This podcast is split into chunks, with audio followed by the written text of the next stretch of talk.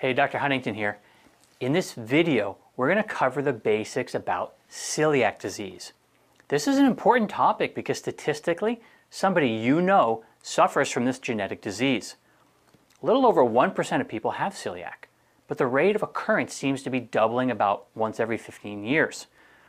Celiac disease is one of about 100 different known autoimmune disorders. And the term autoimmune means that your immune system mistakenly attacks your healthy cells and tissues. With celiac disease, the lining of the small intestine becomes damaged when the body detects gluten. Now, gluten is a protein found in grains like wheat and rye and barley. So, gluten is going to be in things like bread and cereal, pasta and pretzels, and many types of crackers, most pancakes and waffles, pizza, pretty much all the sticky, chewy stuff. And while I guess gluten makes baking easier and it can taste pretty good, it certainly is not good for your body. This stuff sticks even in your gut.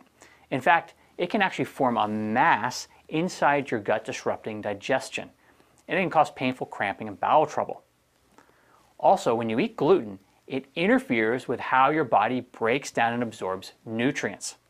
Now, on the membrane lining of a healthy small intestine, there are these finger-like projections called villi. These are like folds that increase the surface area and help nutrients and fluids pass efficiently into the bloodstream. If you have celiac disease, your villi get damaged by inflammation from gluten exposure, and fewer nutrients can pass into the bloodstream.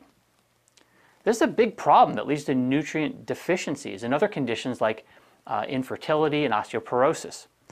So the problem is in the small intestine, but symptoms are often widespread throughout the body and sometimes won't seem related to the food that you eat. Symptoms can include bloating, gas, upset stomach, headaches, brain fog, diarrhea, cramping, fatigue, skin problems, joint pain, even neurological problems such as ADHD and depression, all from eating this sticky protein. Now, people aren't really born with celiac, but rather a genetic predisposition to develop it.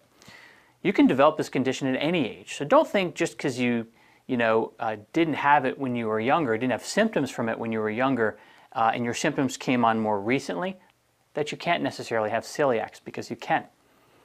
Now, early diagnosis is really important so that you can make sure to avoid gluten and make other lifestyle choices that will help you to avoid related problems.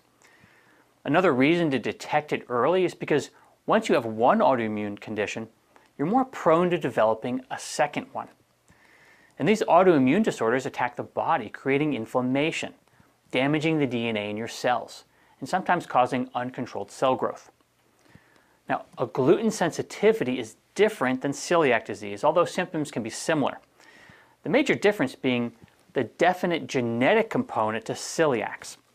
With gluten sensitivity, there are many factors, but genetics is not thought to be one of them. The only treatment for celiac disease is eliminating gluten from your diet, and I mean total elimination. And that goes for gluten intolerance as well. The only treatment and the correct thing to do is to eliminate, all gluten from your diet. And many people do this successfully. And it's something that you've got to do if you have symptoms from eating gluten. This is such an important topic. I've created several videos on gluten, so keep an eye out for those. And if you enjoyed this one and you haven't subscribed yet, go ahead and get on my list so I can help you increase your knowledge about food and health.